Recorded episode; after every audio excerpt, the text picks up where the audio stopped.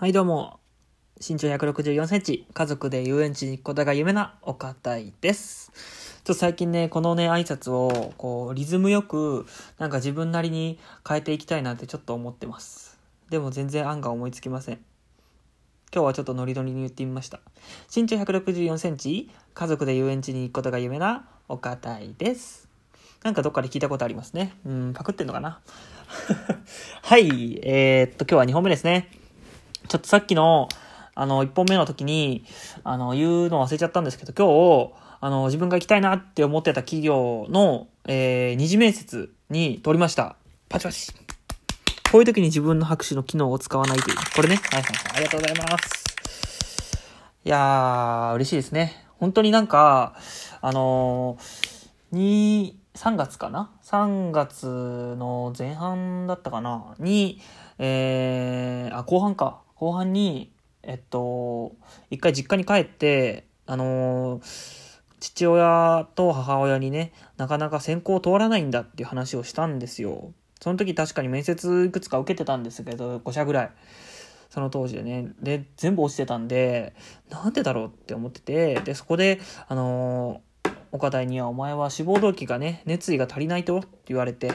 で、そこから、じゃあ熱意を伝わるように頑張ってやろうと思って改心して、こう、そこからどんどんどんどんなんか、あの、受かるようになっていって、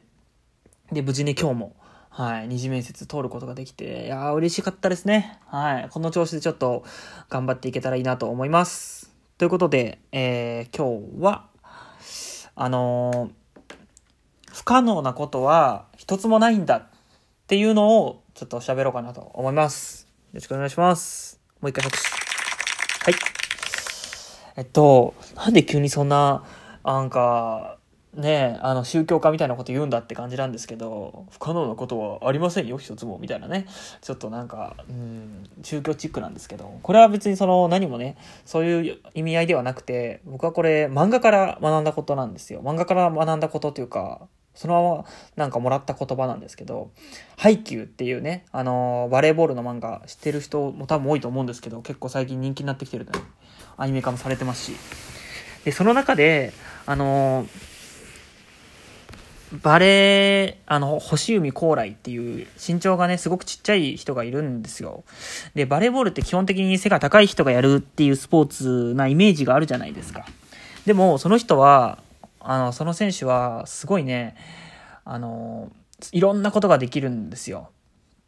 あの、バレーボールでいうそのトスだったりとか、アタックだったりとか、あの、レシーブだったりとか、あの、すごいね、小さくてもすごくいろんなことができる人ですごく優秀な選手なんですよね。で、その選手が、あの、なんか、なんていうの、言ってた言葉があって、小さいことは不利な要因であっても不能な要因ではないっていうその星海高来っていう選手のあのセリフがあって僕このセリフ聞いた時にわ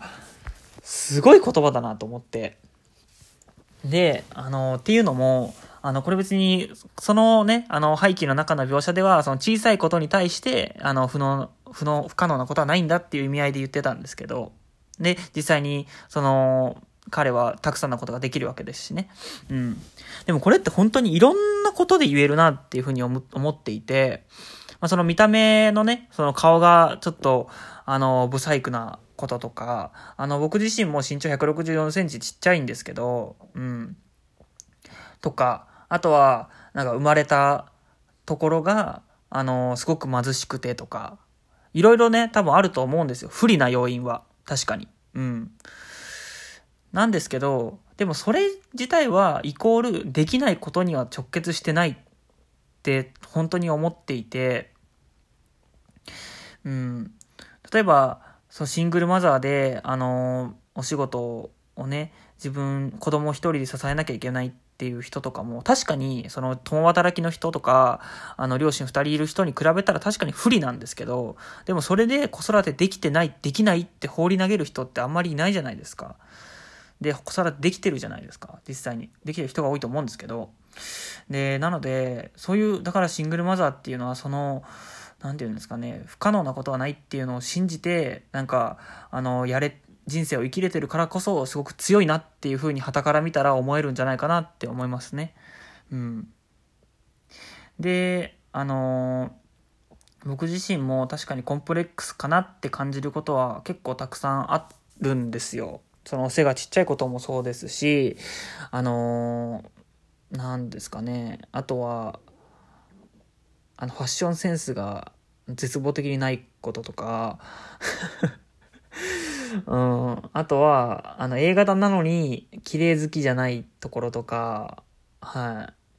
とか、あと、友達が、異様に少ないっていうところとか、はい。いくつか本当になんかもうちょっとこうできたらいいなって思うところ。あとなんかすごい理屈っぽいっていうのもあります。なんか最近に大学入ってからなんですけど、なんか裏表があるんじゃないかって思うような、なんかいちいち自分に理由つけちゃうんですよね。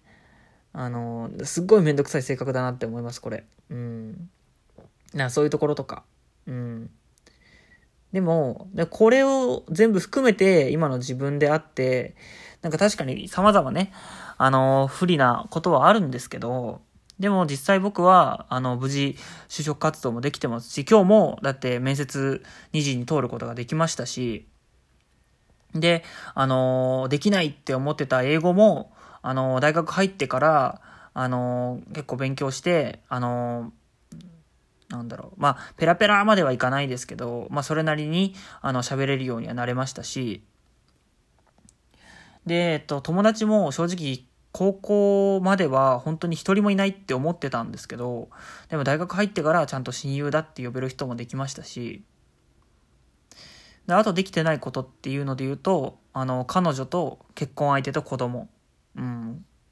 と、まあ、あと就職ですかね。うん。そう。なので、なんか、いろいろね、自分ができないかもっって思ってることはあると思うんですけど、僕自身もあったんですけど、実際やってみると、なんか、できて、できてるなって思うことも本当にたくさんあります。一人暮らしもそうですし、あの、僕今一人で暮らしてるんですけど、自炊もそうですし、洗濯もそうですし、掃除もそうですし、だって、小中、小学校、中学校の時とかって、自分一人で買い物なんて行けなかったですし、レタスとキャベツの違いわかんないとかね、豚肉、鶏肉、ひき肉の違いわかんないとか、あったんですよ。だけど、そういうのは一個一個なんか乗り越えてできるようになったなって思ってます。で、これはもう本当に全員に言えることだと思うので、うん、なんか、このね、できないことは一つもないっていうことを、なんか、自分の中で、こう、思えてるか思えてないかで、あの、これやってみようかなって、ってあの、一歩踏み出す勇気のフットワークの軽さが変わってくると思うんですよ。で、僕は、そのできないことがないって気づいた時から、結構いろんなことに挑戦してみたいなって思えてます。はい。で、このラジオもね、あの、初めは、なんか、うん、その配発信というか、そういうことにも全く興味なかったんですけど、でもなんとなく、ね、こう聞いてくれる人がもしいたら、なんか自分自身も、こう、普段のモチベーションになるかなと思って。で、実際に喋り始めてみたら結構なんか、そのリスナーってよりかは、なんか自分自身が言ってることのなんか、整理になったりとか、で、なおかつプラスアルファ、なんか反応があったらすごく自分のモチベーションにもつながるっていう、なんか、自分がその始める前は想定してなかったようなプラスアルファがあったりだとか、新しい発見っていうのが本当にたくさんあるので、その、なんか、できないことをできるようにするっていう感覚ってよりかは、なんか、できないことをできないままで終わらせずに、とりあえずやってみるっていう感覚ですね。はい。その感覚になれたのはやっぱりその、うん、小さいことは不利な要因でもあっても不能の要因ではないっていう言葉もなんか結構大きく影響してるかなって思ったので、えー、今日はちょっとこの言葉を通してね、自分の人生の生き方みたいなのを改めて考えてみたということでおしゃべりしました。ちょっと時間が余ってますね。うん、最近の、まあなんだろう、悩みをちょっと言いますね。最近の悩みは、あの、勉強、学校の大学の授業への意欲が結構低いっていうことですね うん、これだ学生の本文勉強なのに大丈夫って感じなんですけど、あまりにもこの就活に結構夢中になってしまってるところはあって、